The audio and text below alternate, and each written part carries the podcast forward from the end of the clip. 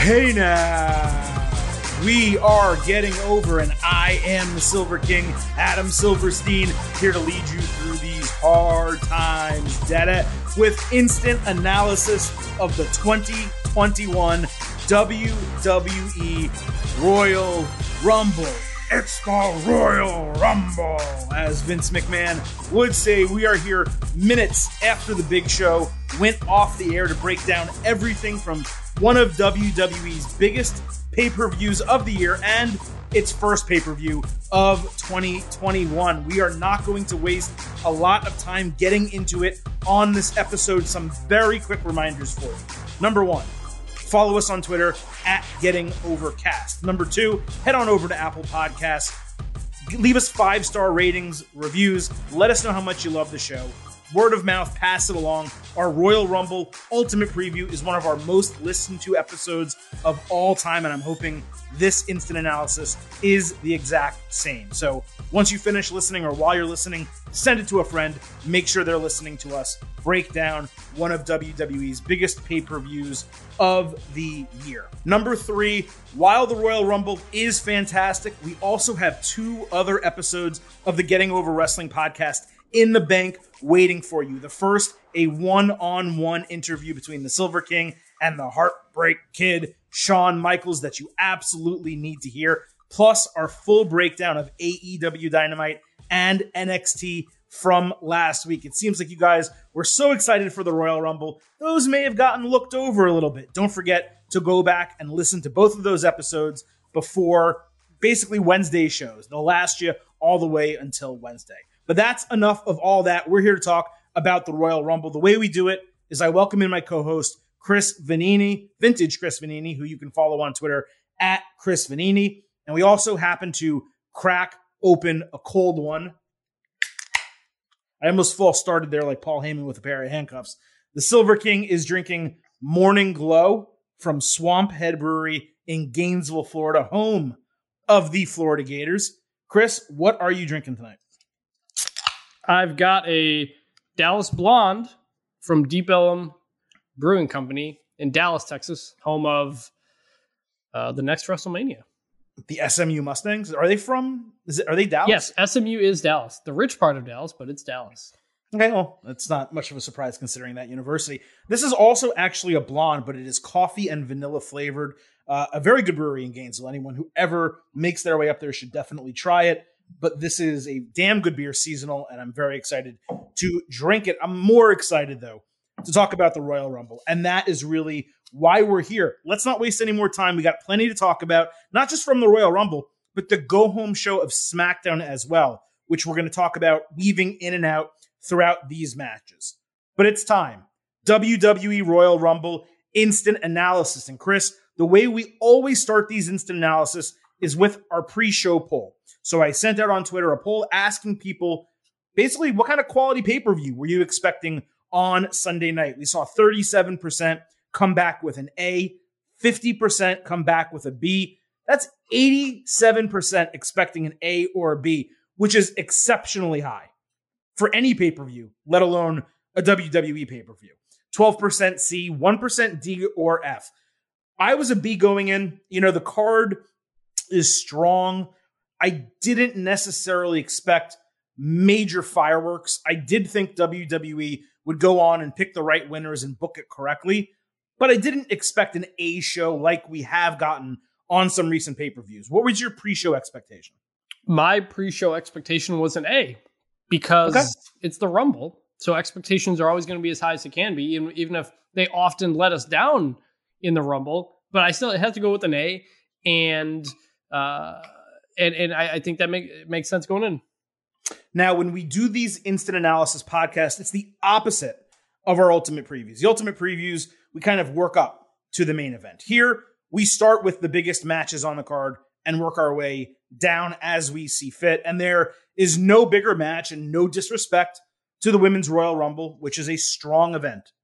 But there's no bigger match at the Royal Rumble than the Men's Royal Rumble. So I would love to dive right into the match itself.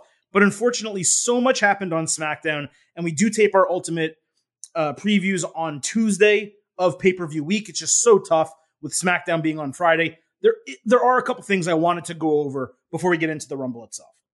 So on SmackDown, they basically got I don't know ten of the guys who ended up being in the Royal Rumble match in a long, convoluted storyline. It started with Daniel Bryan and AJ Styles going off one on one, and and they were wrestling really well. All of a sudden, you end up with a nine man tag team match with Big E, Bryan Nakamura, Otis against Styles, Zayn, Cesaro, Miz, and Morrison. And there was a lot of good wrestling and fun stuff throughout the entire thing. At the end of it, Sheamus runs down, tags himself in, uh, wins the match. And then you have Braun Strowman out of nowhere basically run in to end the show and take all these guys out. Uh, you know, we did get some good stuff from Nakamura on social media, you know, promo wise. But Chris, the way I look at this is I, I didn't mind the finish of SmackDown. It was classic Attitude Era, Bruce Pritchard style Royal Rumble go home show craziness. I saw people complaining about it. I didn't personally mind that much.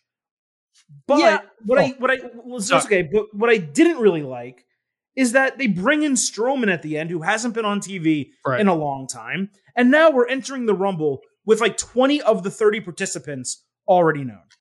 Yeah, I I, I didn't get that at all. Like we hadn't seen Braun since what the Swamp match, I think, and and um no, he no, he was on Raw and did Raw Underground. okay, and he was there right. for a while. But it had, but been, a, he, it had been I think he went away and I think he went away and either may have had surgery or or something happened with whatever he did. He whatever he did, he got in great shape. He looked. Great. Yeah, he legitimately yeah. could. He legitimately could not be there. But but that's how you bring him back again after Monday. Just randomly announcing Edge is going to be back. Like yeah, and especially after as we found out Braun was number thirty. Like imagine not knowing who it was, and then Braun comes in surprised. Oh, it's back. We haven't seen him for a while. Why? Why? Why do you give that away at the very end of a go home SmackDown? It just it makes no sense to me. Like, and then because you're getting you're getting swerved in the Royal Rumble match where Braun comes out number thirty. I know we're jumping ahead. We'll get to it in yeah. a moment. But you're like, oh my god, they're gonna have Braun win, and they swerve you right because he doesn't win. So that you want that reaction from people. I, you're not trying to sell pay per views. I know you want people to subscribe to the network, but just telling us like Edge and Braun are both going to be in this match, it gave away two of the bigger surprises of the entire night. Yep. Yep. Totally. That, that's the whole point of the Rumble, especially when one when you know there's not going to be a lot of surprises because of the situation. don't like tell us as few as possible, especially guys who haven't been around for a few months. Yeah, I just hate like if you want to announce 15 people, 12 to 15 people, that's fine. You have qualification matches and things like that. But going so far as to announce 20 or 21 people, it, it just it dampers it for me. It, it, I, the the thing that I like about the Royal Rumble, and just it's what the match is. It's the countdown. You wait to hear the music, and then you pop when it's someone you didn't expect. And that aspect of tonight's Rumble, I thought was a large failure. Uh, the the Rumble match was good. That aspect, the thing that excites me about the Royal Rumble itself, they lost a lot of that because of some of the decisions that they made. But let's move on and talk about the Royal Rumble itself. Before the match, you had Biggie and Xavier Woods together backstage and matching Brodie Lee gear. It was great to see them stick to keeping New Day together despite being on opposite brands.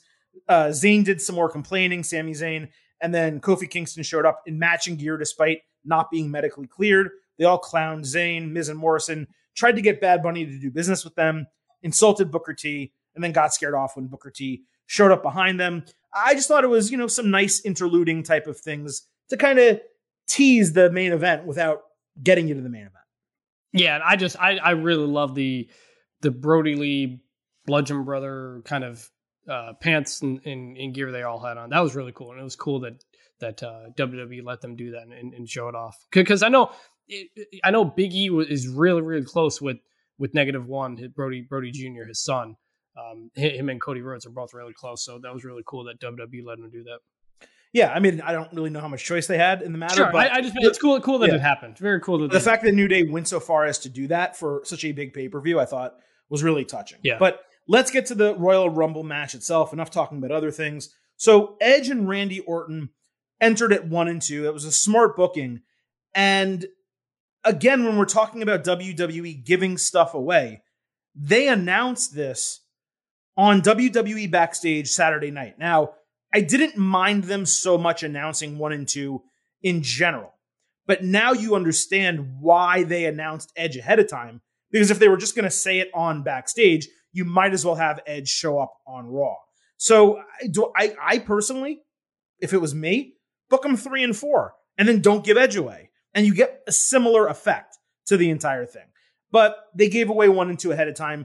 Edge attacked Orton during his entrance. Zayn was number three, so he gets to complain now about WWE screwing him. Mustafa Ali was next. He rapidly went after Edge.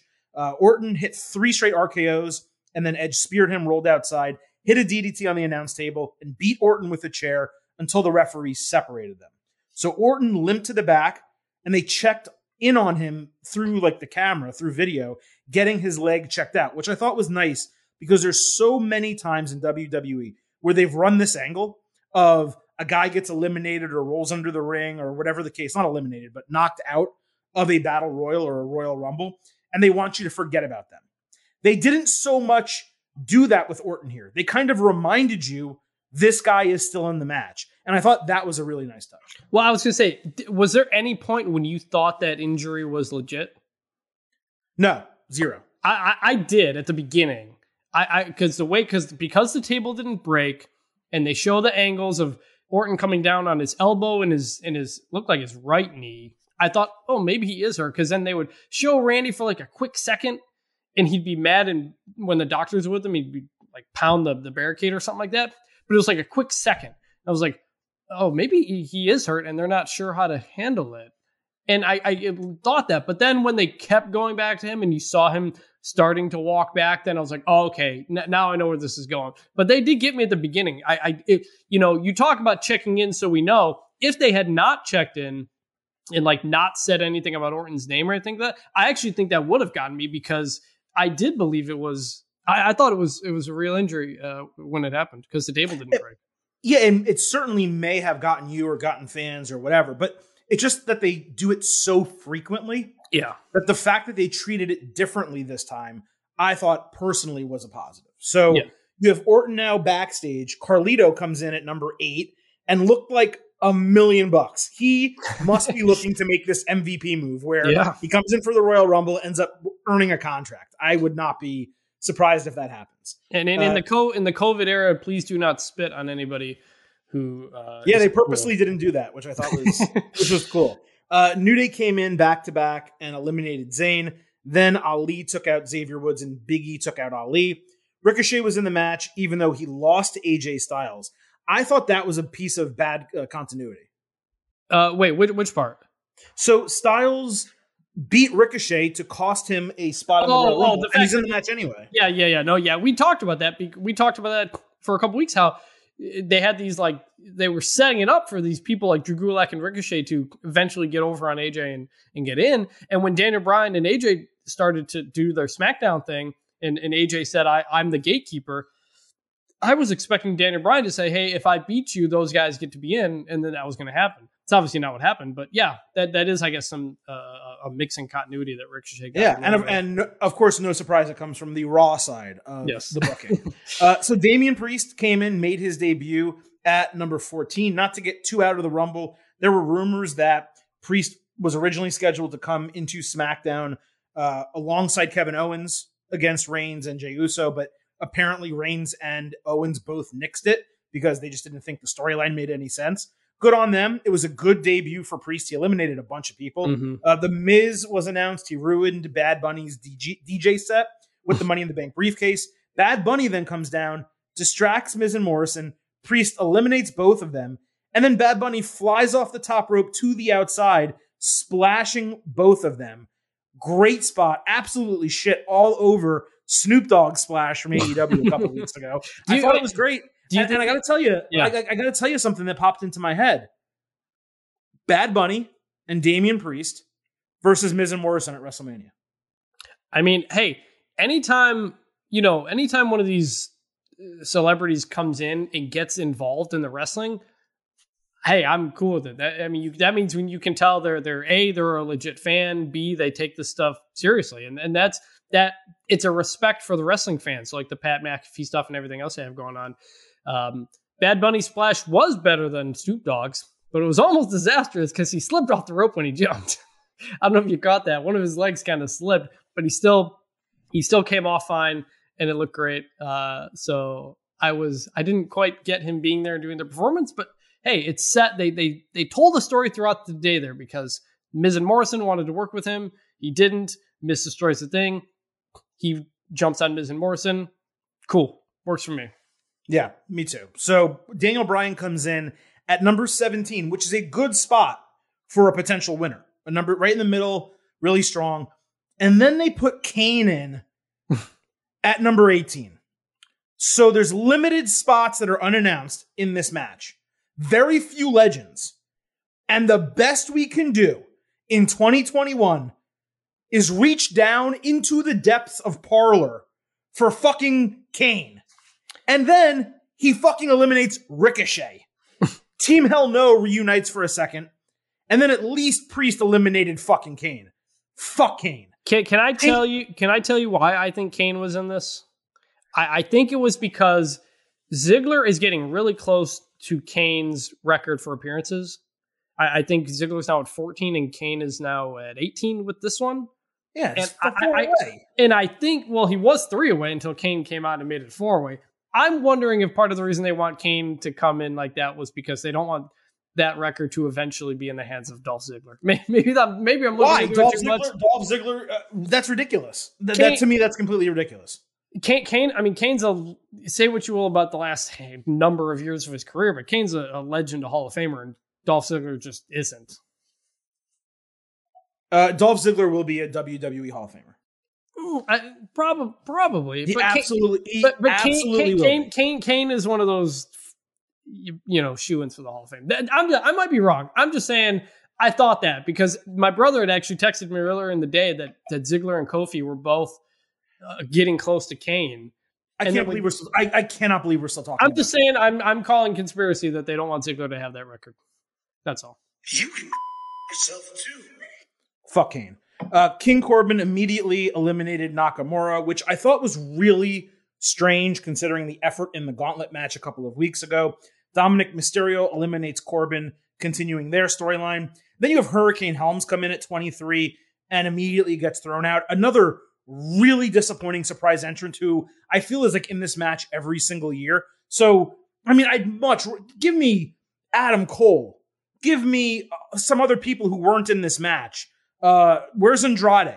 Can we get an Andrade return? Where's Aleister Black? Well, you know, you know who wasn't in this match. I don't know if you're. No, we'll get there. We'll, we'll get to all, we'll get to all of that. Okay? Yeah, yeah, yeah. But just, just incredibly, incredibly disappointing. If you're not going to give me legends who I care about, then don't give me shitty legends. This was really bad. But okay.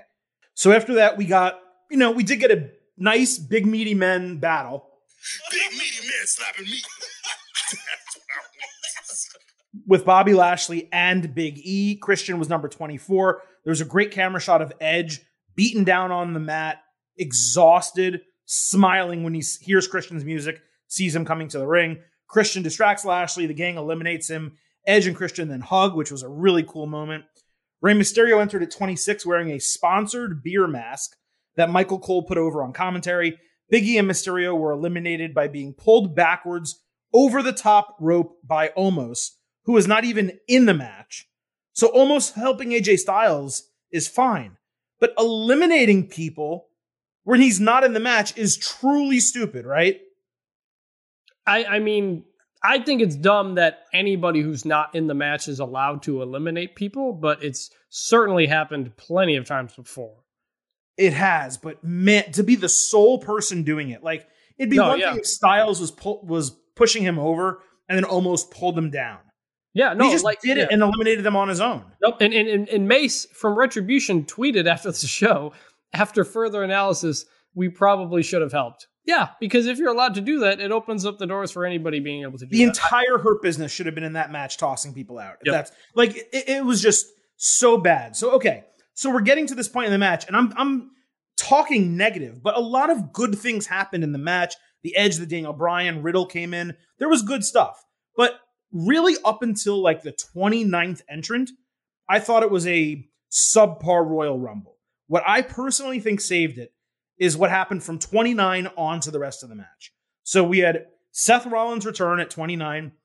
Then Strowman comes in at 30, and I just believe personally, a guy like Strowman or a Roman Reigns or a John Cena getting the number 30 spot is ridiculous. It's giving an advantage to someone who doesn't need an advantage. I just, I never get that.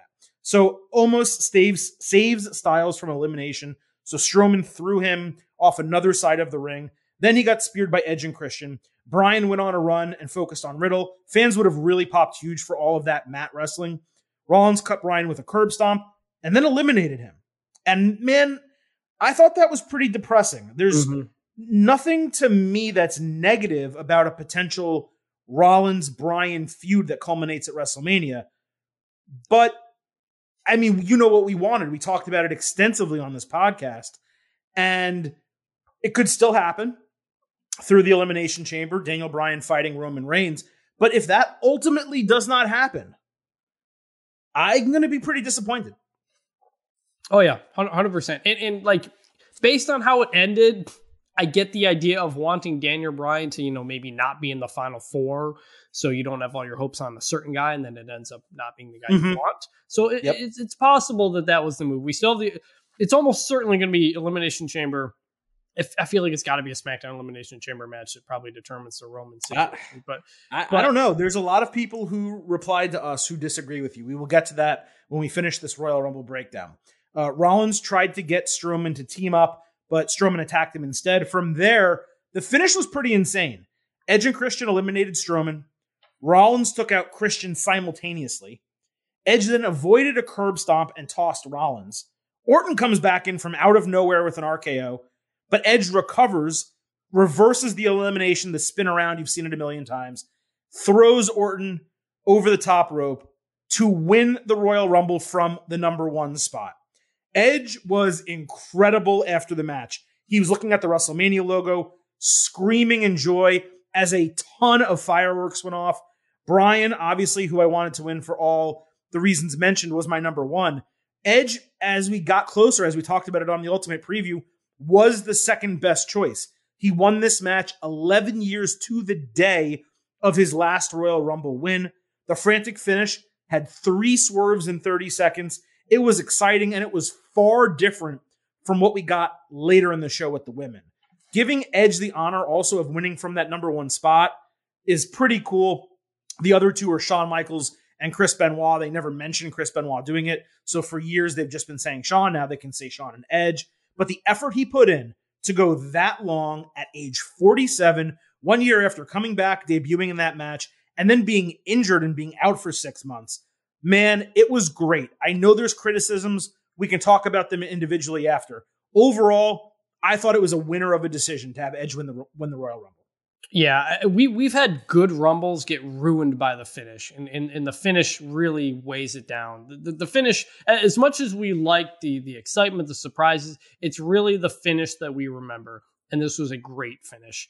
And and like you said, Edge was probably the second best choice that we wanted. We both wanted Daniel Bryan. I actually picked Brock to win, but considering if that doesn't count because he's not in the match, Edge was also my number two. So I thought that works. I got to say, like so so much of these rumble finishes now are, are, are almost like meta in the sense that they know what fans Absolutely. fear to happen and yep. so they're about to do that and then pull the rug and give you what you want a different way. They did that. They did that uh, a couple times with Roman in, in, the past when you thought Roman was going to win and he doesn't, and that's what they did here. We all knew Orton was coming back. You know, we we had, there were been rumors earlier in the day that that Orton could be the guy, and right when they right when we think it's going to happen. They turn it on us. Great, great finish. It makes you cheer the end of the rumble. It's really hard to do stuff like that in, in today's wrestling, and and and that's how you that's how you lean into it and, and make it make it work. I agree. Now I'm not going to hit the DM sound just because I have so many. We got so many tweets throughout the show and after the show, and I appreciate all of you sharing your thoughts. But I'm just going to run through Daniel Greer at Daniel Greer. He said, 47 year old dude going to win starting from number one. Yeah, not loving it, to be honest. If he comes in around 15 as a surprise and does the same thing to Orton, I can buy it. Not that. I, I think that's a nitpick. Uh, clearly, they wanted to give Edge a lot of juice. My opinion is, considering he's been out of action for six months of the last 12 months that he's been back wrestling after what, 10 years of being sidelined, they wanted to show that he was deserving of winning it, not that he fluked into it. Yep. If you have him come in at 17 or 25 or something and he wins the Rumble, you're like, oh, he just happened to win it. But it, you, you're earning it from number one. I think when you combine that with what we saw from him of his initial return, plus the promo on Monday night kind of setting this entire thing up. I, look, if there was a crowd there, they would have gone absolutely crazy for that. I don't have a problem with Edge winning the Royal Rumble. And I gotta say, I did not realize until you said that right there that Edge is 47. He, he may not be. I may have. No, he is. He is. He is. I looked it up. Oh, okay. He is. I, I, I gotta say, I would not. I would not guess that. You know, you no, compare, no, you compare looks, that. No, yeah. This isn't like Goldberg winning the, the match or something like that. I mean, Goldberg is 54. It's not that can't much work. Goldberg can't yeah, work anymore. That's not that much of a difference between them. I mean, they don't say this. We can make the case that, hey, Edge, you know, there's a decade of wear and tear that he doesn't have because he hasn't wrestled for the last year. He's that he doesn't feel like an old, old guy. So I, in terms of his age, you're right. They needed to build him up. It didn't come across to me as, as an old guy winning the Rumble. Just, just a, just a, veteran, a, a former star. It did. And look, the other thing people are going to complain about is that WWE went back to a old dude, you know, to main event mm-hmm. WrestleMania, and they didn't go with putting over a young guy. And I do think there's something to that. You know, I, we we talk about it frequently that matches like Money in the Bank and the Royal Rumble should primarily be used to strap a rocket to a younger talent. And I, when I say younger, I don't mean 20s necessarily or early 30s. I mean someone who either hasn't been main eventing or needs that boost. And you look at what winning matches like this in the past has done for people, and it's done a lot.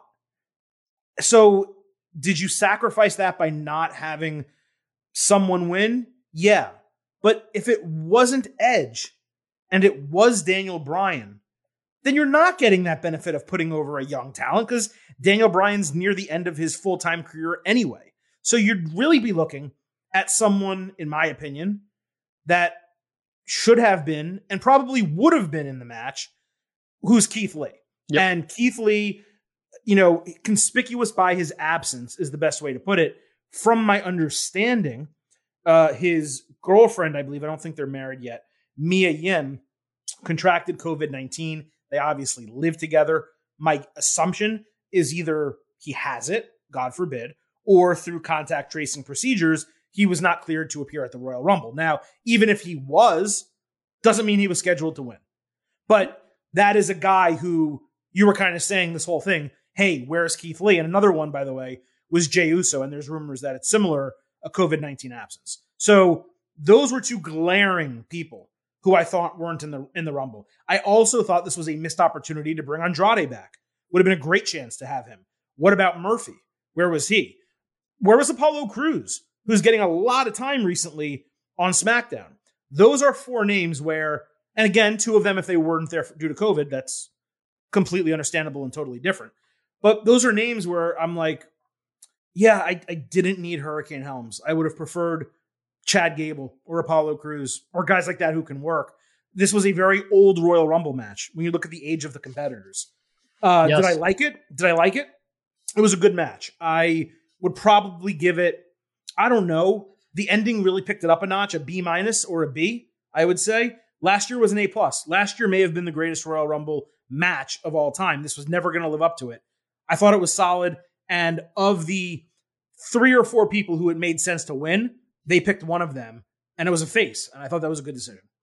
Yep, and, and, and that's ultimately what you're feeling is coming out of any Royal Rumble. Is are you happy with who won? And I, I saw someone someone tweeted this said Meltzer. I don't know if this is accurate, but it, they say said there were only two entrants who were younger in the men's Rumble who were younger than 30, and the average age was something like 38. I don't know if it's exactly that much, but if you look at who was in it, it's probably that or pretty close to that. And, and you know, AJ Styles is up there in age. Daniel Bryan's 39.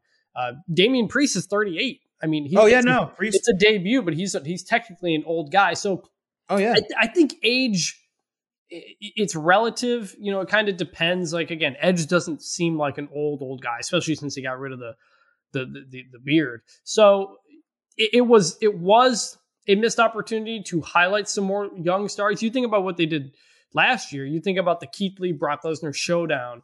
Exactly. There were, there were a lot. I wrote this in my notes. There were a lot fewer face-offs you know, th- that we've really gotten in a lot of rumbles in recent years. You got two guys go face to face. We haven't seen them before. You get excited for it. We we had Biggie and, and Bobby Lashley was one of those, and that was great. That was big meaty men slapping all kinds of meat. And then another one was was the Kane Daniel Bryan reunion. I know you don't care about Kane, but outside of that, uh, until the end, there were not many. Well, no, you had you had Daniel you had Daniel Bryan and Riddle, which was really interesting. Yeah, but you also got Cesaro and um and Sheamus. You got yeah, but Christian. I, I, I mean, Christian got, was good, but I mean Cesaro. I mean, I mean, two people who we haven't seen in the ring together, and and we're like, whoa, okay, Biggie versus Bobby well, yeah, Lashley. I mean, I've you, not thought about this. We got a. I'm just saying we got a lot of that last year, and and in previous rumbles, and this one. We, we just didn't get it. We we didn't have those moments where it feels like oh this is an up and comer here and he's getting a shine in this in this uh, rumble. I mean Damian Priest kinda, but but we we just we didn't get as many of those, and that goes back to not having as many young guys, and it's very different, complete opposite of what we got in the women's rumble. It is. It is the complete opposite. They were two totally different matches. They were both successful for different reasons. But, you know, again, I, I just, to wrap up this men's Royal Rumble, and we'll talk about the rest of the show momentarily, it, I, I don't know the best way to explain it, but this is something that really I felt transpired across the entire show. A lot of these pay per views, the Thunderdome is totally fine, right? Um, Backlash or what the hell was a Clash of Champions or any of these shows. It's a normal pay per view. It's okay. There is something special about three events in particular the Royal Rumble, WrestleMania, and SummerSlam, where you get those crowd reactions that are just as big and just as important as the shows themselves. This is the first time, probably since Money in the Bank or WrestleMania last year, where I actively felt the show was diminished because of a lack of a crowd. So I think overall, yes. But uh, one aspect of the fake crowd noise that I actually liked was that everybody got cheered for coming in. Nor, uh, and it's a little thing. Nor, but normally we'll have a rumble and, and, and, say King Corbin's music hits, and the reaction is a, uh, so so it, it makes a lot of entrances don't feel as important. This one actually made each entrance with that fake crowd noise feel a little bit more important. And honestly, when they have crowds back, I hope they kind of pump that in moving forward just to make every entrance feel like a bigger deal. But overall, yeah, the, imagine the reaction for the Edge and Christian moment. Imagine the reaction exactly for for a lot of these other things, and we just we didn't get those, and nothing you could do. But um, it, it was it was noticeable, yeah. It, it was noticeable, and it, it to me actively diminished the show, even though it's nothing WWE did wrong. But I will say something WWE did do wrong, and I'll mention it now so we don't have to talk about it frequently throughout the rest of the show. The camera work and production tonight yes was atrocious. Now, you know, we talk about Kevin Dunn and all the cuts and the zooms and the shaky cam and all that. And you know what? Generally, it hasn't been something we talk about on the show, and it hasn't been that offensive recently. But in both Royal Rumble matches and frequently throughout this entire show, there were missed spots. Just things that happened that would have otherwise been caught if they had a more steady camera at a longer shot, but they were so close up on something that they missed something else happening on the other end of the ring. This is this was one of the worst produced from a again, just from a production standpoint. WWE shows or pay-per-views in a long time. It was atrocious. Yep. There were a lot of, you know, they missed Bayley getting eliminated. They missed a number of them. But I will say, in a, not a defense of Kevin Dunn, but there were a couple instances where wrestlers got to know when the clock's about to strike zero, like you can't do your spot. You got to wait. Exactly. Yep. So so that's it's also on them. I don't know what the audio is in there. I assume they could hear the countdown, um, but that was I, I, will put part of that on them. But yeah, it, it was noticeable. The production was. Uh, it was it was throughout the whole show, and honestly, the show was sloppy too. Yeah, like it was. It was almost every match, not every match, but almost every match had a couple botches or something that screwed up. It, it was just a constant throughout the entire show. Actually, you know what? I'm saying not not every match. I think every single match, with the exception of the women's tag team match, which was in the kickoff show, I think every other match had at least two botches in it. And again, you're never going to have a perfect show. And people make mistakes. All these people are human. But they were just so noticeable and so consistent. It was not as tight as what you normally expect from a WWE pay per view, especially one the caliber of the Royal Rumble. It, it, felt like an AEW Battle Royal. You know, one of those where they're not quite as there with the production standpoint and they miss some things. It, it felt like that. It was it was strange, I have to say. Now, I do want to talk about the women's Royal Rumble because it is equally important. But in order to really get to that match, we almost have to talk about the other women's stuff that happens because it leads into people who are involved in the women's Royal Rumble. So we're going to hold off on that. We will talk about the women's Royal Rumble shortly. First, I want to talk about the Universal Championship. Roman Reigns defending against Kevin Owens in a last man standing match. Ooh. So on SmackDown, they did a face to face via satellite. It was incredible. Oh, uh, Reigns talked a lot of shit about Kevin Owens' grandfathers. They talked about limitations and a whole bunch of stuff. Uh, Reigns called Owens a disgrace to his family. Owens got incensed, jacked up to a thousand, and basically was standing up and screaming at Roman Reigns. And as he's doing that, Reigns clicked off the screen, which was just incredible. that was I great. thought it was absolutely the perfect go home segment for a major match. I wanted to see the match more than I did going in.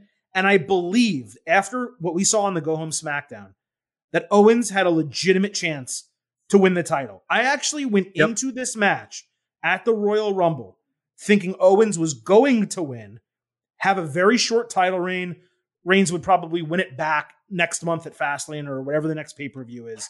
But more important than all of that, it was absolute fire. Morning Woods is what Xavier calls it. Yeah, I would. I wasn't gonna pick Owens, but man, I thought there was a real chance, and I didn't think that before that promo because when he was invoking, you know, Kevin Owens' grandfathers and stuff, was like, oh, okay, we're getting like real, we're getting real heat in this. Are they really gonna go into that? And not pull the trigger. Uh, so I definitely went in thinking it was possible. And that move to pull the remote and turn off the TV, inc- just just incredible, incredible stuff. It was really funny. Now on to the Royal Rumble itself. So Owens, the match starts, and look off off the top. You guys know I'm not a fan of last standing, last man standing matches. I'm just to put that out there. But Owens hit an immediate pop up power bomb. There were a ton of counts early. They went back to the Thunderdome area and fought all over it. That was a callback to brawls they've had before. Owens then used some strategy and went after Reigns' legs with a chair. Owens threw Reigns into a board and hit a stunner, and Reigns started staggering near the edge, but he came back with the Superman punch and then tossed Owens off the Thunderdome about 12 feet down through three tables with equipment. The referee counted really fast, which I thought was strange. Owens gets up at 9.5 and then stumbles his way through the curtains into the training area where there was the practice ring and a ton of open space.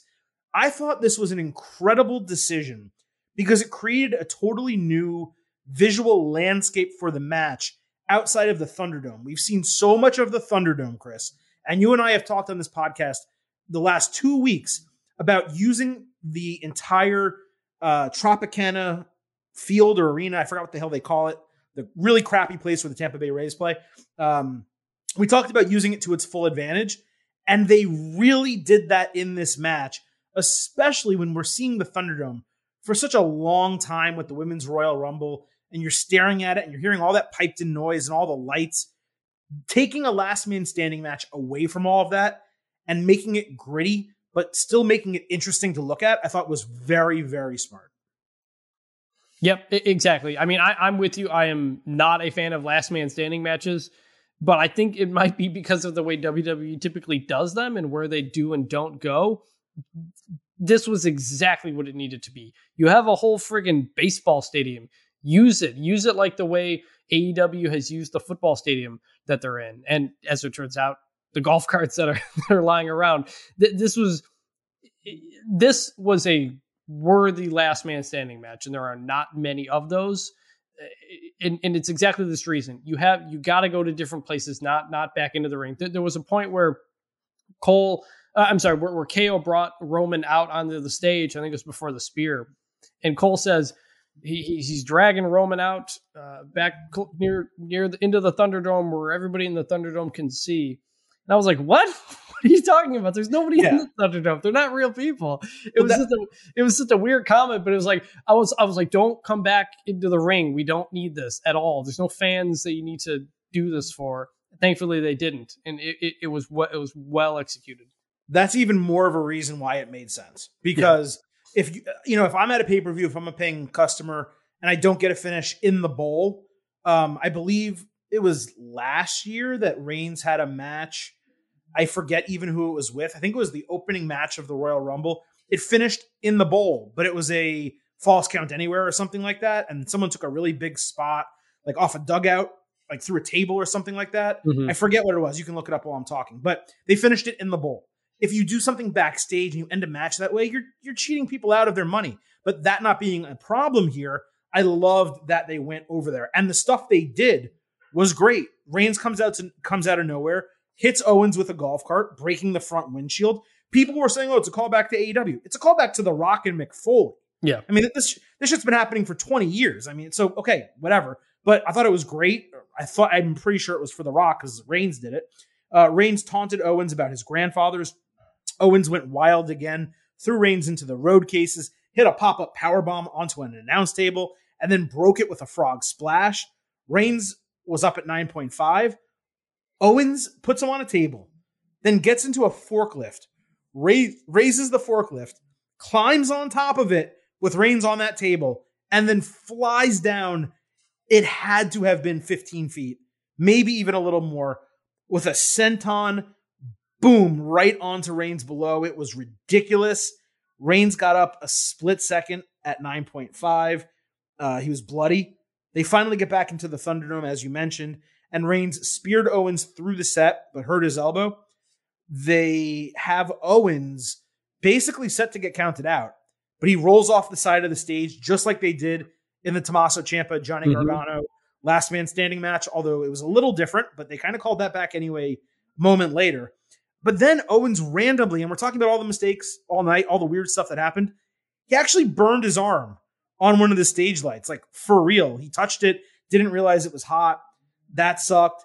Um, so then the match kind of falls apart because up until that point, it's pure fire and it's an A plus match. You know, nothing's going to go wrong. They, it doesn't matter what who wins. It's going to be great. Reigns goes and gets handcuffs, but okay. Owens hits him with another stunner and then cuffs Reigns to the absolute bottom of this steel pillar of lights. And I'm thinking to myself, holy shit, they're gonna change the titles. Owens gonna Owens is gonna win, and it's a great piece of booking. Truly, mm-hmm. great piece of booking. The referee counts to 9.5 when Reigns grabs the official by the jersey and slams him headfirst into a light pillar, breaking the count. I did not so see again, that coming. I did not see that coming. Yeah, I popped for that. They totally could have, and in retrospect, definitely should have ended the match. Ended the match there with Owens winning. But taking the ref out that way was a cool piece of booking. It made complete sense. Unfortunately, this is where the greatness of the match truly ended because Reigns low blows Owens and Heyman runs out with a key to the handcuffs. Everything that happened from that point forward was botched because Heyman was unable to unlock the cuffs due to the position of Reigns' hand, the way it was, I guess, locked, what Owens locked it to. It was probably so small that for Heyman to bend over and see it and get the key in there was almost impossible. It seemed like it was three minutes long. Another referee comes out, starts recounting Reigns, assuming that Heyman's going to get the cuffs off, but he doesn't. So the referee counts up to like eight or nine, and then like Reigns gets onto one knee, and they stop the count. They have Michael Cole say, "Well, I guess that counts," or maybe it was Corey, I forget who. Of course, it doesn't count. He's down. He should have lost the title. Okay, in every situation, he would lose the title there. Reigns eventually gets uncuffed finally after about two to three minutes immediately jumps on Owens with a guillotine and wins 10 seconds later. It was a really tough spot for the referee, But historically in WWE, you the, the instruction from Vince McMahon has been you call what actually happens. And we saw that on Raw, where he called a, a referee called a count out for Shayna Baszler, and they ended up having to restart the match. We've seen it before. What the referee should have done here is counted to 10 and called a title change with a controversial ending, and then you tackle it on SmackDown. You have another match on SmackDown at the next pay per view. You change the title back. I understand why the referee didn't do it because it's Roman Reigns and it's the Royal Rumble, and you can't screw that up. And he look, referees have an ear pierce.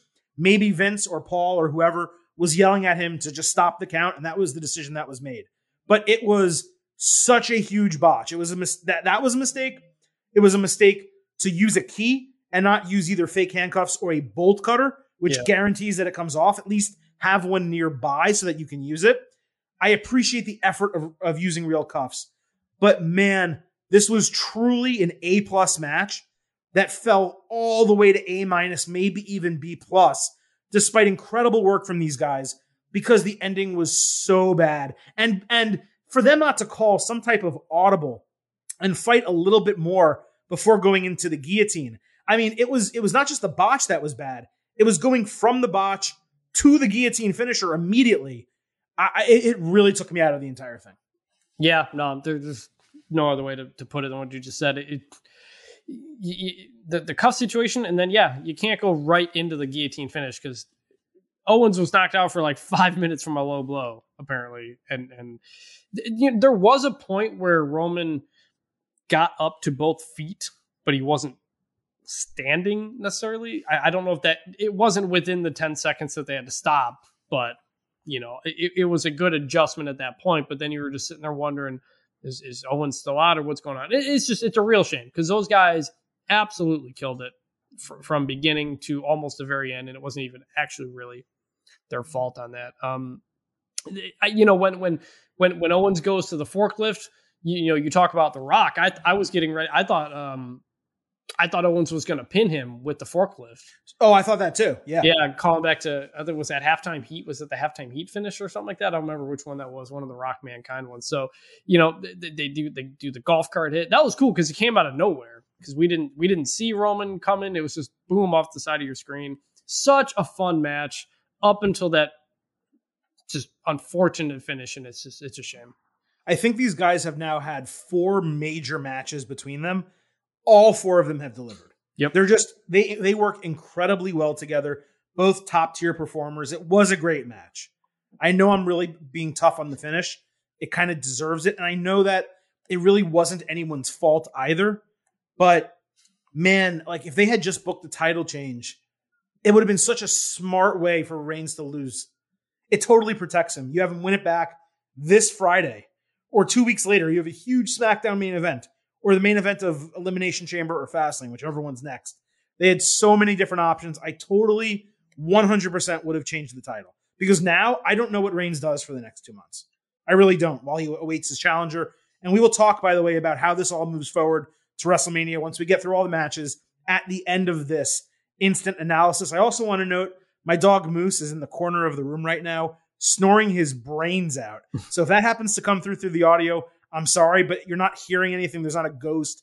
It is a large 80 pound dog just it, snoring with his head stuck up against the wall. So. It, it, was a longer pay per view. He's used to the, he's used to two yeah. and a half hour shows. This was a bit longer for him. It was indeed longer. So we're gonna move over to the women's storyline now. But as I said, in order to talk about the women's Royal Rumble, we do have to actually talk about things that happened prior to it on the show. So we're gonna go all three women's matches in succession. We'll start on the kickoff show where we had the women's tag team championship on the line. Asuka and Charlotte Flair defending against Shayna Baszler and Nia Jax. They basically moved this from the main show to the kickoff show to make room for two things.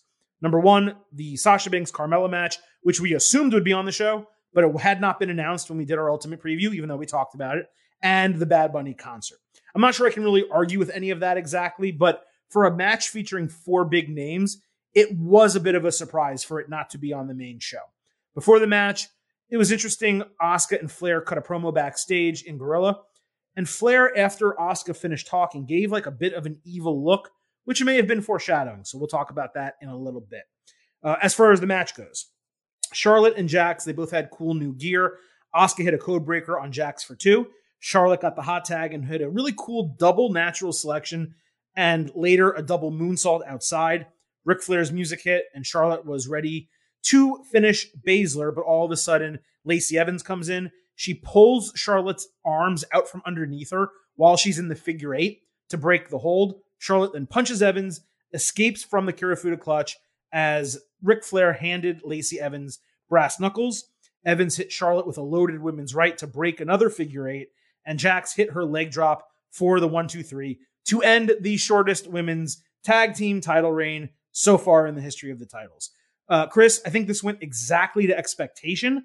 I believe, I don't even remember exactly, but I think we talked about Lacey Evans interfering and costing them the titles. It was not a spectacular match. It did get the job done. It really does go to show, though, what we've been talking about for the last month, which was the title change to Asuka and Charlotte in the first place was horrible. It was at the expense of the Raw Women's title. It was at expense of the entire rest of the women's division. As I've been saying, I mostly see this more than anything as a course correction. And look, we're probably going to have Charlotte and Evans getting a big match at an upcoming pay per view, maybe even WrestleMania somehow. At least Charlotte isn't a non title feud for once. That's good. The tag team titles are back on a tag team that I actually care to see with them that can get over another face. Ultimately, perfectly fine. Yeah, no, I, I, don't have much more to add other than it was exactly what it needed to be, and it's it's exactly what I think it was was was a course correction. The only other thing I'll say is that I was watching some old rumbles, um, uh, in, in, the days leading up to this. I watched I think 98, 99, 2000, 2001, back to back to back to back, and it made I realized. Can, can we change the kickoff show names? Can we call that Sunday Night Heat? Can we bring that brand yeah. back? Yeah, Kick, cool. Kickoff show or pre-show is such a lame, boring name. You've got that. You've got that idea of call that the pay-per-view pre-show, Sunday Night Heat. We're gonna have a match or two or something like that. I love Sunday know. Night Heat, man. Yeah, it, it was a great like it was a great way to get you into the pay-per-view on Sunday nights. You know, it, it, was a great way to sell it. It was just it was cool, and you don't need it every week. I'm just saying instead of a pay-per-view kickoff show, I feel like bringing back Sunday Night Heat would would be a, a nice way to make it oh, feel oh, they like should, it's a bigger deal they should 100% do it and they should put it on USA Network. Yeah. Or or Peacock. Or, you know, well, I guess they will be on Peacock in the future, but I, I would put it, I would simulcast it on USA Network and Peacock uh, when they get their new deal. It makes all the sense in the world to do it. It's Sunday night at six. What else is on television, right? Like on during football season, sure, you're finishing football, but that ain't that's not going to be on USA. There's no NFL conflict there. You're 100% whether they call it Sunday Night Heat or not. The idea of going back to that I completely agree. yeah, I just don't like the name kickoff show. And then I was watching those. Oh, send it. Oh, they're they're referencing something that happened earlier in the show on the. Well, it's weird. You have a kickoff show with it, Asuka and Charlotte Flair on it. Yeah, it doesn't. You know, yeah, it doesn't, was, doesn't, really seem right. You know, but, especially since that one was the title change too. But and just, that it, was the match, and that was the match that had been announced. Yeah, it's just it, it's it's, yeah. it's what they think of the women's tag belts, and it kind of just fits what they've been doing with it. Yeah. Uh, to, to be fair, though, as you mentioned a short while ago, the show was very long. So they did need to put something on the kickoff show. They did, mm-hmm. they did need to move a match off the card. So at least it was that one. Yeah. But we'll, we'll move on here with the uh, women. By the way, one other thing to note: three women's matches, three men's matches. That's probably the first time in WWE history that's happened on a card. That's a good point. It might be. I, I wouldn't be surprised. And, and, all were you know equally good, which was awesome. Uh, SmackDown Women's Championship: Sasha Banks defending against Carmella. Over on SmackDown, Sasha was pretty cool backstage. Uh, she hugged her real life good friend Kalisto. Then Reginald presented her with a wine bottle to be paired with her losing the title. Banks began to like seduce Reginald, was getting jealous, uh, only to ask for a wine recommendation for Carmella when her jaw gets broken. Thought all that was really cool. Uh, moving over to the Royal Rumble, Carmella used Reginald as a platform for a flying clothesline early in the match. Banks came back with a flying Meteora. Reginald caught Banks flying out of the ring later so she ended up taking him down with a Hurricanrana, and the referee tossed him away from ringside. Carmella landed face first, uh, taking Banks out with a scary tope suicida. There's a reason she doesn't do that that frequently. She needs to do it better, and um, you know Banks probably needs to catch her a little bit better. Uh, Mella blocked a frog splash with double knees, locked in the code of silence. Later, she countered a high risk move with two super kicks and an envelope pin for a near fall. Banks then ca- caught Mella's arm locked her in the bank statement, and got the win. It was a pretty sudden finish, somewhat out of nowhere. Banks, I thought, was on her A game the entire match. Mella was surprisingly a little bit sloppy. Their last match was great, and you know that I have been giving Carmella a ton of credit on this podcast and the other podcast I used to be on for improving a lot over the last year, two years. I did feel like she was off tonight a little bit. This was ultimately entertaining. It's great that Banks got a perfectly clean win and title retention, but I just can't say it was anything particularly notable or memorable as a match. Yeah, no, it, it was it was fine. It wasn't bad. It wasn't as good as their TLC match, which was a great match. Um, Carmella still this wasn't her best, but she still continues to overall get better and better in the ring. Um, don't really know where the story goes from here now. Um, it's kind of been played out. Sasha's got enough wins over. Yeah, hopefully it's over. I'm not sure what's next, but uh, you know, it was it, it, was it was good wrestling. You know, it was just good wrestling between two people who are really good at, at what they do. And, and on a Royal Rumble card, when you've got the biggest titles and you've got two Rumbles matches, you know, there are some matches that are just kind of going to be not as memorable. And, and right. this, this was right. one of those. And it was totally worth being on a pay per view. It was a pay per view yeah. match. Yeah, no question sure. about it. And again, uh, Banks winning clean is great. This should be the end of the feud. Really, they got to give her another challenger. We'll talk about you know who that might be for a WrestleMania, but you know for now, uh, Carmella they need to move on at least from that uh, and Sasha Banks.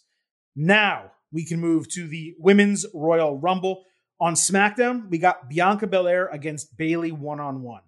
Bayley grabbed Belair's braid and Belair went nuts on her. Later, she hit an elbow drop while, while Belair was bent over. Belair did a cool one handed cartwheel counter and beat Bayley with the KOD for the biggest win by far of her career. She then cut a great babyface promo about being herself, which really fit in nicely with the WWE Network Chronicle special that they aired on her this week. So, if you did not think for any reason that Bianca Belair was the favorite going into the Royal Rumble, which she clearly was, and we've been talking about for weeks, they told you very blatantly on SmackDown Bianca Belair is the favorite. She gets her win back over Bayley. I thought it was a really nice moment on SmackDown. Yeah, I, will say though that uh, her win made me a lot less confident that she would win the Rumble because typically, you know, you you the, going into you, you don't have momentum going into a surprise pay per view win in general, let alone the Rumble. So the fact that they gave Bianca that moment, I thought, oh, th- th- they're giving this to her and she's not going to win the Rumble, and I'm going to be all upset about that. But no, they obviously they didn't, and it just it really, in hindsight, emphasizes just how much of a rocket they're strapping to her back. It really does. Uh, also, before the match, on backstage, Natalya beat Tamina for the number 30 spot. I'm not a huge fan of, as we've mentioned, giving away the surprises. In this case, the fact that like the two most veteran active women on the roster got a chance to fight for the last spot, I, was okay with it. You know, I was more okay with it than all the other surprises that were ruined across both Royal Rumbles. But let's get into the match itself. Well, while we're bringing back Sunday Night Heat, let's bring back Shotgun Saturday. Oh, I tweeted that recently because yeah. backstage was on Saturday night, and I was like, "Ooh, yep. you know, I, I, I maybe it's because it's the pandemic right now, and I'm staying home. Normally, I'm out on a Saturday night, but I was like, ooh, I'd kind of like a little shotgun Saturday night action. That yeah, that was great. Uh, but okay, Royal Rumble time, women's Royal Rumble time. So Naomi returned, which was cool at number two. Again, they didn't give it away, so it was exciting to see her. That's what we're talking mm-hmm, about. Mm-hmm. Naomi returns at number two uh, and starts out with Bayley. Billie Kay was number four, but tried to give out her resume to enter with a partner. She decided not to go into the ring right away. NXT Shotzi Blackheart came in with her tank at number five and Toni Storm at number seven. Jillian Hall returned at number eight and took Billie's offer, so they entered the ring together. Then Victoria comes in at number 10. Credit where it's due. Jillian, Victoria, they both could still go. I was very pleasantly surprised by both of them. Uh, Peyton Royce was number 11, and the Iconics were immediately back together in the ring. Royce hit a widow's peak, and then Victoria hit it right back on her, which was cool. Santana Garrett made her main roster debut at number 12. This despite actually being called up months ago, but never being used. Uh, Belair did a cool spot where she saved herself hanging from the top rope by kicking multiple women away into the ring. There were way too few eliminations early, though, Chris. And I felt like the first half of the match completely dragged because I think they got through like 14 women and 13 of them were in the ring. Yeah, it was a it was a lot of people, and it, I, I, noticed that too. I was like, wait, are we supposed to be losing some some uh, eliminations here? I will say what got my attention early on, and kind of was one of the stories was was Billie Kay. She again takes this this gimmick she's got this nothing and turns it into something interesting. My only complaint was this was perfectly set up for an Iconics reunion. Have her wait and wait and wait, and then Peyton Royce comes in and they're clearly not doing anything with Peyton Royce. Nothing she did in this Royal Rumble was memorable. And there was your moment to set up the Iconics again. And she needs a partner. And oh, there's a partner, and we can pretend this breakup never happened because it was nonsense the whole time. So that was disappointing that you went in with Jillian Hall. And, you know, they, they briefly mentioned Iconics. They acknowledged each other with the with the with the pose, but that was about it. And so that was kind of disappointing. Yeah, I, I didn't I didn't care that much for it. I liked that like a veteran was kind of helping Billie, a comedy veteran.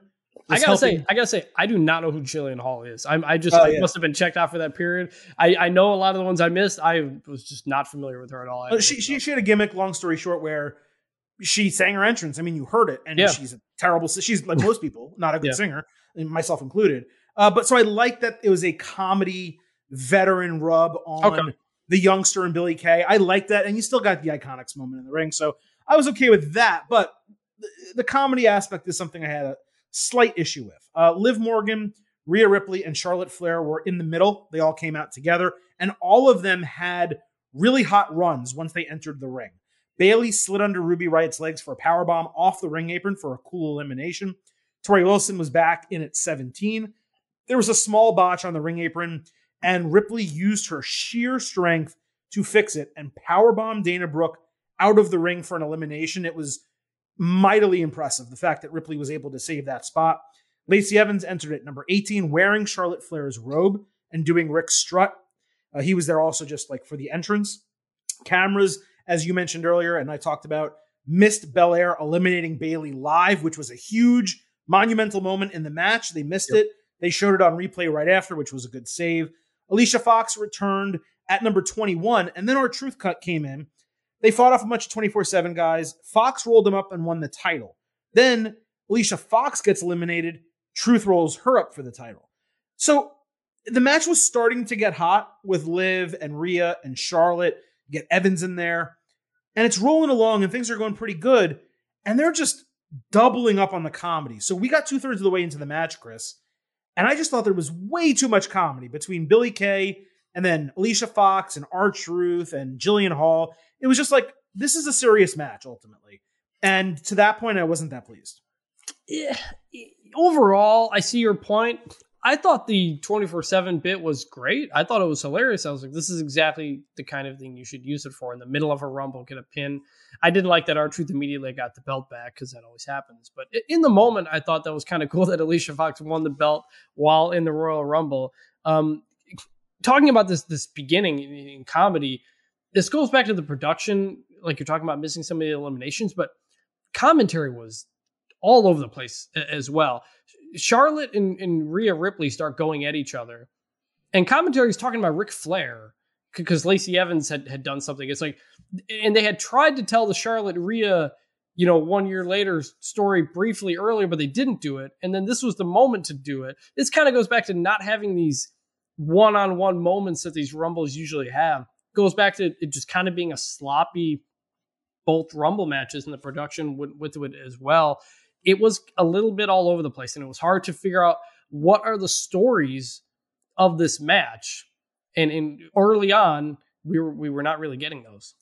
Commentary was horrendous all night. It, it, it was another part of the show that there were there were times occasions where there were nice callbacks and they mentioned them and called them out and it was cool but even when like Seth Rollins made his entrance, the way Michael Cole described it, it's like he knew Rollins was going to be there. Yep. Like it's supposed to be a surprise. Mm-hmm. So yeah, no, commentary was consistently rough the entire show. And again, with production, with camera work, with the botches in the ring, uh, you know, we're nitpicking. Like people are probably listening to the show and saying, why are these guys complaining so much? It was a good show. It was a good show.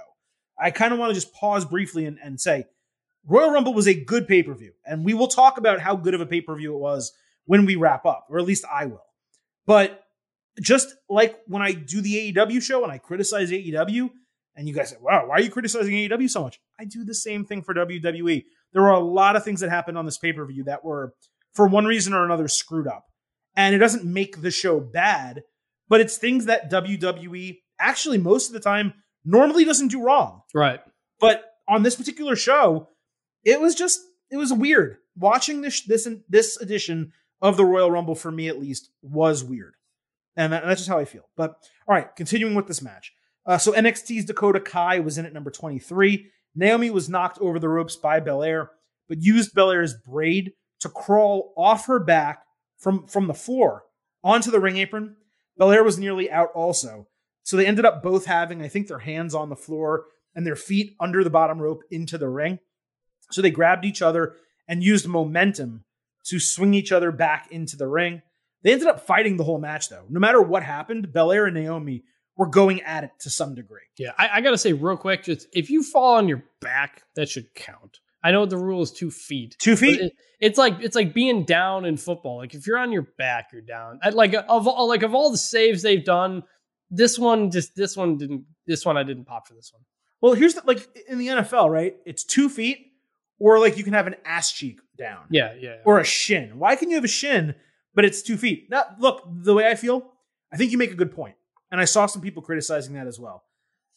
The rule is two feet. Yeah, no, it's fair. So it's if fair. that's the, so if that's the rule, and they're abiding by the rule, that's not really a point of criticism for me. I guess you can kind of say it's getting ridiculous, and they don't need to do it every single Royal Rumble with Naomi in particular. But I understood it. I, thought it was creative. No, in, in the rules, it's fair. It's fair in the rules. I, I, don't blame for that. I just I have a problem with the rule. that's all. No, no. If you have a problem with the rule, it's fine. I yeah. agree with that. Yeah. Uh, so Lana comes in at 26, Alexa Bliss at 27 in Firefly Funhouse gear. Everyone ganged up on her, which was really funny because yeah. you know she's like four foot eleven and like why are you ganging up on Alexa Bliss, especially when she's not the fiend yet, right? So they start doing the fiend lights and the music but right as Bliss was getting to the ropes and beginning to transform, Rhea Ripley was like, enough of this shit. I'm not dealing with that. Tosses her out. I thought that was maybe unintentionally hysterical. I thought it was one of the best spots of the entire match. It, it was funny, but it made sense. It, made total sense. They don't want the fiend version of Alexa Bliss in the match, so you, you got it. And we had all worried about Bliss possibly winning another fiend character in the mix for the title. Don't have to worry about that. They, they they they handled it. I think they handled it very well. Uh, so Ember Moon made a hot entrance at 28. Nia Jax entered at 29. Teamed up with Baszler to eliminate a bunch of women, including Tamina, and then eliminated Baszler herself. That'll be interesting on Monday. Lana then dodged a charging Jax, and she got her revenge, eliminating Nia Jax from the Royal Rumble. Natalya entered last, hugged her, and then eliminated Lana. So that leaves us with a final four of Natalya, Charlotte Flair, Bianca Belair, and Rhea Ripley. So right here, you picked Belair, correct? I did. So right here we have the two people we picked. I think I picked Rhea Ripley, if all uh, memory serves, and we have Natalya getting thrown out right away. That leaves us with Ripley, Belair, and Flair. Which, after Flair, I believe it was after Flair won the NXT Women's Championship, was a match they had in NXT. So now you're getting these three again. It was awesome. Ripley and Belair looked at each other. They're like, screw this older broad. We're going to get her out of here. They ganged up on Flair. Charlotte pointed to the sign, started brawling with Ripley. Ripley got Flair on the apron and then teamed with Belair to eliminate her. They used Flair in the Roman Reigns role here, which is what we were talking about earlier. Having the person at the end of the match that you assume WWE is going to want to push. We talked about it on the Ultimate Preview. I said, hey, dude, I am I do not put it past them having Charlotte Flair win back to back years because you can't. Mm-hmm. Historically, you can't put it past them. But they had her in that role of the Roman Reigns of the guy you just the person you just don't want to win and you're worried about it, and they use that person to get the actual winner completely over. So in this case, they got both of the finalists completely over. As I said, they team up to eliminate Flair. Um, then you have Ripley and Belair nearly eliminating each other, dangling from the bottom rope. They sit up on the ring apron, and do this really cool like respect move where they look at each other and say, and I think Ripley said, hold on, let's not get crazy here, almost as like she was talking down a hostage situation. let's not get crazy. Let's go back into the ring and wrestle. And the winner actually deserve it. So they roll back into the ring together like a standoff and they wrestle. They did some great work head to head, a ton of counters, including countering each other's finishers. And Belair eventually eliminates Ripley while setting the Women's Royal Rumble record for longest appearance at like 56 minutes, 47 seconds, maybe more. She also had the final three eliminations in the match. That was an absolutely incredible moment that would have set a live crowd into an absolute frenzy. The reception that live fans would have given for eliminating Flair, and then those two women rolling back into the ring and staring off each other one on one would have blown the roof off any arena or just rung the speakers of any stadium in the country. The majority of this match, I thought, was relatively average. But the finish, Belair cutting that great babyface promo in the ring, the fireworks, it was fantastic. It was a star making moment. The finish was absolute nails. Like I said, man, I just really wish fans were there to put it over the top. Ripley and Belair both would have good been, been good choices to win this match, but Belair was built for this moment over the last couple of months, and she deserved it. It, it had to be Bianca Belair, and, and I, I laid it out when you picked Rhea Ripley. I said no because they have been building this with Bianca. If Rhea Ripley just pops back into the main roster and gets the spot, it's really gonna set Bianca back. They had to pull the trigger now. And I didn't know if they were to do it, especially when it got down to that final two. I was like, "Oh man, this is it. They're gonna they're gonna think they made Rhea. I'm sorry, they're gonna think they made Bianca by getting her this far, but they're gonna go with the one they have higher hopes for, and that's Rhea Ripley. And they didn't. And especially after what happened on SmackDown, it w- had worried me as well. But they but they didn't. They they absolutely complete star making performance. This is what I wanted them to do at the Survivor Series when they instead went with the, the whole Lana situation it, it, it was clear before relatively, but now it's 100%. She is a future face of the company. Bianca Belair can do everything that they want to do. Uh, she is incredibly fun. She's uh, authentic. She's a crazy athlete. She's a trash talker. She can do everything. And this was exactly what we, uh, what would people criticize the men's rumble for not being a lot of the times, and that is the the star making moment or the beginning of a star making moment on the way to WrestleMania for a men's star. It's exactly what they did for Bianca here. 10 stars, 100 stars, whatever you want to call it. Uh, this is perfect. Look, you know what the Silver King says. Sometimes predictable things are good. And this, this in particular, It really was. It was good shit. It got a brand new face of the company over. You're right. She does have that future opportunity uh, maybe that's one of the reasons why they didn't go in that direction for the men. I mean, we talked about the guys being a little bit older, you know, on average, but th- there's so many people on WWE that are built up and able to fight in WrestleMania at any given time. They have so much opportunity to do it. Maybe in when you have the opportunity to put Edge over, you just kind of say, you know what? Let's put Edge over. This guy has been gone for a decade. We never thought he was going to wrestle again he came back. It's like when Daniel Bryan recently came back. They put the title on him because you know what? You don't know how long Daniel Bryan's going to wrestle. Mm-hmm. So you got to give him that opportunity. Now, that's why I thought Daniel Bryan should have also won the Royal Rumble. But I get why they went with Edge and Bianca Belair. Truly a no brainer. I mean, it was the most predictable that we, you know, could have seen. Drew McIntyre last year was very predictable. Bianca Belair this year was incredibly predictable. But damn good. And again, even if you didn't like the match, the finish, the final four was so incredibly strong and so incredibly well done. They absolutely nailed it. Now, we will talk momentarily about how this all plays forward to WrestleMania. But before we do, we have one more match Drew McIntyre versus Goldberg for the WWE Championship. So I thought it was a little bit strange that Goldberg needed security to walk him to the ring when there were no fans. Uh, but, good, I didn't think of that. That's a good point. Yeah, it was pretty strange. the The sword thing also with McIntyre in the entrance, I've I've grown to accept it, but there's a delay. Like he sticks it in the ground and has to wait, and then he pushes it in, and the shit goes off. It, they gotta have him start coming out later in the entrance. They got to do something. It, it just it's weird. I had to say that right, right off the top. But okay, that's it. Ring announcements. The bell right before the bell's about to ring. McIntyre gives Goldberg a Glasgow kiss, hits him with a spear. Pretty surprising. Goldberg, they roll outside. Goldberg then throws McIntyre into the steel steps, spears him through the barricade as the referee calls for trainers. Chris, I'm assuming the same thought went through your mind. Even though I still believed McIntyre in that moment would win, in my brain, it was churning. And it was, man, they're giving McIntyre an excuse to lose the title. My thought was they're going to not have the match and they're going to end up saving it for Mania or something like that. I, Oh. but, I, but, but, but I, you're right. My God. Questionable activity was afoot when they're emphasizing the bell has not rung yet. and he's holding those ribs. Yeah. He's selling those ribs. You know? I'm like, oh, they're gonna say you can't. They're gonna say you can't fight. They're gonna drag this out, and this is what we're gonna do. Oh no, oh no, oh no. Uh, I, I, I had that. I had that concern. Okay, so the, he gets in the ring. He's selling those ribs hard. He demands the referee ring the bell. He immediately counters a Goldberg spear with a boot and then hits the claymore.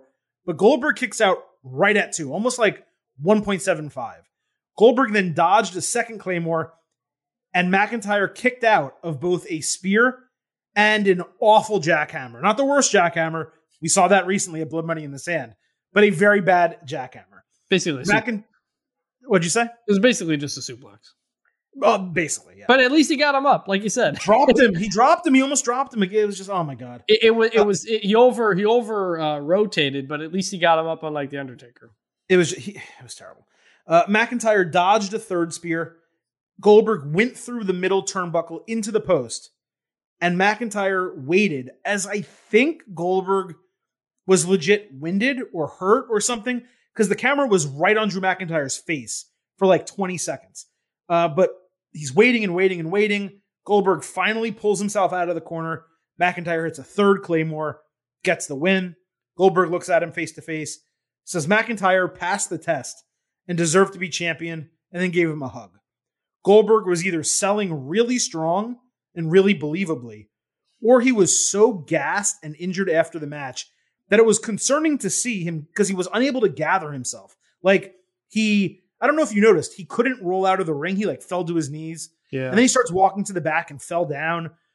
I don't know what happened with Goldberg, but it really seemed like for the second time in a match, the other time with The Undertaker, as you mentioned, he was in bad shape afterward, whether it's only health and his ability to just go, or that he actually got hurt during the match. Yeah, I, I don't know. Like you said, when the, when the camera was focused on him, not not sure. It, it, could have been one or the other. He still looks like you know nine hundred. He looks like Goldberg. He Yeah. he still looks like nine hundred thousand bucks. I won't say a million bucks. It was a little bit of maybe tread on, tread on, on the on the on the waist, but shoot, you know, I I still like seeing Goldberg, and this was exactly what oh, I Oh, I don't. this is exactly what it needed to be. I said the moment this feud started, I said they're going to have McIntyre win as a way to prop him up heading into WrestleMania, get him a win over a legend. I know everybody was scared, and I got why, but this is exactly what I thought they were going to do. They did it. They have Goldberg give him the extra little push at the end, and and onward we go. I don't know if we'll ever see Goldberg again, but I didn't mind seeing him over this last month. Although God, the whole I the whole feud was a mess. You can't say that you from the didn't mind beginning- seeing him. You, you cannot say I like seeing him outside of the match. I like seeing him outside of the outside of the actual match happening. Like I guess you- I, I guess I like visibly seeing him. I don't mind seeing him. I like, like, I like his I like him in interviews. I generally like him in promos Oh. when he remembers what he's trying to say. Uh, but you know, no more just- Goldberg. The, the matches are a joke. They immediately go into spamming finishers, and you know they don't even they don't even pretend to like start off with a minute or two of actual wrestling, get a guy in the corner and punch him a little bit. They're just going right to it. They're not even putting in the effort of pretending it's a real match, and that's maybe you can't do anything more with him with that. But uh, yeah, If you want to, if you want to put Goldberg on WWE TV, this is what he can do. Do nothing. Do nothing. He can do nothing. Put him on there. Let him sit somewhere. I don't mind seeing Goldberg. I am done watching Goldberg wrestle. Like if the, he he was not terrible here, right? Like this match and the Brock Lesnar match at WrestleMania, totally acceptable. Brock match was They- great. Brock The match, Brock, the Brock match was fantastic. Yeah, no question. But he is done. He Yeah. just can't go anymore. And I, I get it. He's make it's not his fault. If Vince is willing to pay for that, then Goldberg showing up, I, I'm not blaming him. But my God, he's done. And Vince, he probably booked this because he thought beating Goldberg this way would make Drew McIntyre, Yep, exactly. especially with him kicking out of the jackhammer. Did it hurt Drew? Probably not. No. But it didn't help him as much as beating a legitimate contender would have. I would have much rather seen him go back up against AJ Styles or see him go up against Bobby Lashley again or bring Braun Strowman back and have Drew McIntyre beat Braun Strowman. I would have rather have seen any of those than Goldberg in this convoluted garbage piece of shit storyline. For a big four pay-per-view title match, this was a waste of time. We lucked out by there not being a title change or some other BS. And that's positive. But we shouldn't have to hope for something not to be awful. I went into this not thinking it would be good. I went into it hoping it wouldn't be terrible. Goldberg should never be in another title match. Yes. I'm just happy this started the show. We were able to almost like sanitize our hands and then just move on with the rest of the pay per view. Well, I'll say this: starting that, starting the show with that match had me very concerned that Goldberg might come out and win the Rumble. But by Yeah, I giving saw him enough time to yeah. recover, that that that went through my head too. Um, just being paranoid. But you know, Drew Drew did not gain anything from this. No. But part of that is because there was no story. They botched the beginning of the story with the promo situation. Then Drew gets COVID and he's out, and there was just no chance to ever tell the story. So no, he didn't get anything from it. Maybe he maybe he wouldn't have gotten anything from it. But with the way it played out, there was no chance that he was going to get anything out of it. I mean, I just I was concerned. Let me put, just put it that way. I knew they wouldn't because WWE, you know, as much as They on love Drew. They love Drew. That's the thing. As much as we crap on Raw, they have made Drew McIntyre into a main event, top tier company face, baby face. And you can't sacrifice him to Goldberg. You just can't. He's not the fiend. You know what I mean? Like the fiend, I didn't like that either, but at least it was like, it's just the fiend. You know, ultimately, mm-hmm. this is Drew frickin' McIntyre at this point, and you can't do it. But that's the card. That's the 2021 Royal Rumble. Now we need to talk about the road to WrestleMania 37. And we will get into much greater detail in that on Tuesday's podcast, where we break down some strangler stuff from SmackDown, everything that happens on the Raw after the Royal Rumble. But as a prelude to that episode coming up on Tuesday, Chris, I want some first blush thoughts here on what we think is going are going to be the four major matches at WrestleMania 37 involving the world titles for both brands. Let's start with the women. Over on the women's side, I just don't really see a reason why you would ever have Bianca Belair go and challenge for the Raw Women's Championship. It doesn't make a shred of sense for her to challenge Asuka when you have Sasha Banks there, when Belair is brand new to the SmackDown brand. There's not an unbalanced amount of talent. So for me, I have Sasha Banks versus Bianca Belair for the SmackDown Women's Championship at WrestleMania. And then going over to Raw, I do think Charlotte Flair gets into a title match. I believe we will have a triple threat Asuka versus Charlotte Flair versus Rhea Ripley for the Raw Women's Championship. Those are the women's matches I'm expecting for WrestleMania. What about you? Same thing. My my only other thought was possibly Asuka dropping the title before then, and and to uh, a Charlotte maybe, and then doing Charlotte Rhea again. The rematch that we didn't get? Yeah. Yeah, yeah. So Or we got it, but not in front of fans. yeah, and, and so the, the the the Bianca Sasha thing, yeah, makes total sense. Uh, It's not going to main event, but that's a match that could main event the show. Uh, I imagine they'll main event each day with with the men's matches. Um, yeah, so I, I basically see the same thing playing out. I think. By the way, it's you want to hear something crazy? Hit me. Bianca Belair is two years older than Sasha Banks. Yeah, Bianca Belair is 31. Sasha Banks is 29. that's the thing. Again, with the ages, is that we don't really, especially with the newer people, we don't have that kind of context. NXT is is not made up of people in their early twenties. No, it's not. a lot of people who have been wrestling for a while. Well, in, in Belair's case, she wasn't wrestling at all. They Yeah. found her, developed her into it. it's just crazy. Average age between the two of them, 30 years old. And yeah, it, it won't. It certainly won't. But it could main event a WrestleMania. And even if it doesn't now, four years from now, it most certainly could main event a WrestleMania. That's how good both of them are. But the, the women were aligned on. The men, it's really interesting. And again, we're just going to do first blush. We won't get into too much of a debate or argument about it. We will continue this conversation on Tuesday. But the what I'm seeing from a lot of people coming out of this, a ton of people who messaged us. I mean, I could really go through all of the names. Uh, here's a couple of them. Brian DeVell at the Blue Ribbons. I think we also had Jason Cannon, I Jason Pro at I Jason Pro say the same thing. Um, Tristan Atalano at Atalano underscore Tristan said the same thing. It everyone thinks Edge is going to be fighting Roman Reigns at WrestleMania. And I have to say, I just don't believe that to be the case. Me neither. Not first blush. Uh, people are thinking spear versus spear, but And, what and- we just and face versus heel. Yeah, and face versus heel. It would be face versus heel.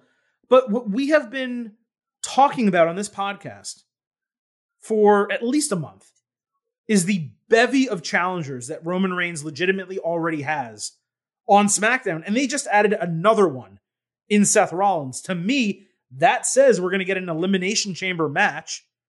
And very simply, the winner of that Elimination Chamber match will fight Roman Reigns at WrestleMania. I think it'll be Daniel Bryan still. I will be a little bit sour that they didn't have him win the Royal Rumble if that's the booking that they ultimately give them because it would you're again you're taking a perfect storyline and making it a little less than perfect unnecessarily.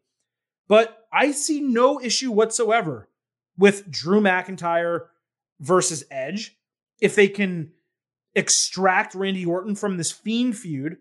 I think you could also have a triple threat match there where you have Orton and Edge and McIntyre all combined into one. But some people are saying, hey, well, you've talked about Drew McIntyre and Keith Lee. So why don't you do that? And then you do Edge against Roman Reigns. I just, I think it would be great. The promos would be incredible between Edge and Roman Reigns. I just don't see the storyline. Spear versus Spear is not a storyline. no, no, not like that time Kevin Nash was banned from doing the power bomb or something like that. Uh, no, I, I think McIntyre versus Edge also follows the storyline they're attempting to tell with the Goldberg deal, which is Drew McIntyre beating former legends as a way to prop himself up. Um, the one thing I'll say though is that with the way we both see it going, it- we don't need to get too far down the road, but it's just it goes it plays into my thinking, which is do do we end up having both men's champions retain at WrestleMania and not have a title change? Does Roman beat Daniel Bryan and Drew beat Edge? Maybe Edge wins. I don't know. I guess you could, and it would make sense. I don't really. I would book Edge over McIntyre. you could do that, but but uh, at first blush, my thought is, well, I get I would I would have both the champs favored if that was the way it played out. But it, it's also the way I see it happening. I think it's definitely going to be Edge, Drew McIntyre, and and um, Roman versus a, lot of people. Hopefully, hopefully Daniel Bryan. They could very well hold off this Fiend deal for a long time Mm-hmm. and have Orton somehow beat McIntyre for the title. They could do a scenario where they could do a scenario where they put McIntyre in the elimination chamber and just have Orton win the elimination chamber without pinning McIntyre. McIntyre gets eliminated somehow. You know, I don't know. You figure it out in kayfabe. Orton comes out of there with the title, and you get Orton Edge. So I could see that being plausible. I don't know the answer, and I don't want to spend more time talking about it because I do want everyone to listen to our Tuesday episode where we will go into more detail on the road to WrestleMania 37. But I did want to give a little bit of a preview in that, as far as the Royal Royal Rumble winners go, I think they stick on their respective brands. That's the biggest key. Do you agree with that? Yep, exactly. It's an, it's another reason I don't expect it to change.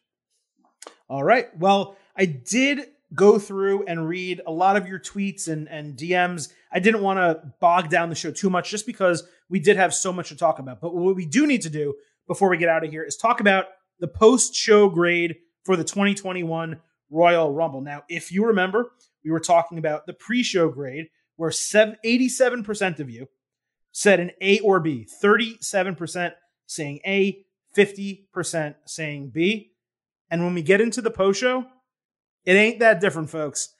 36.3% of you said this was an A Royal Rumble.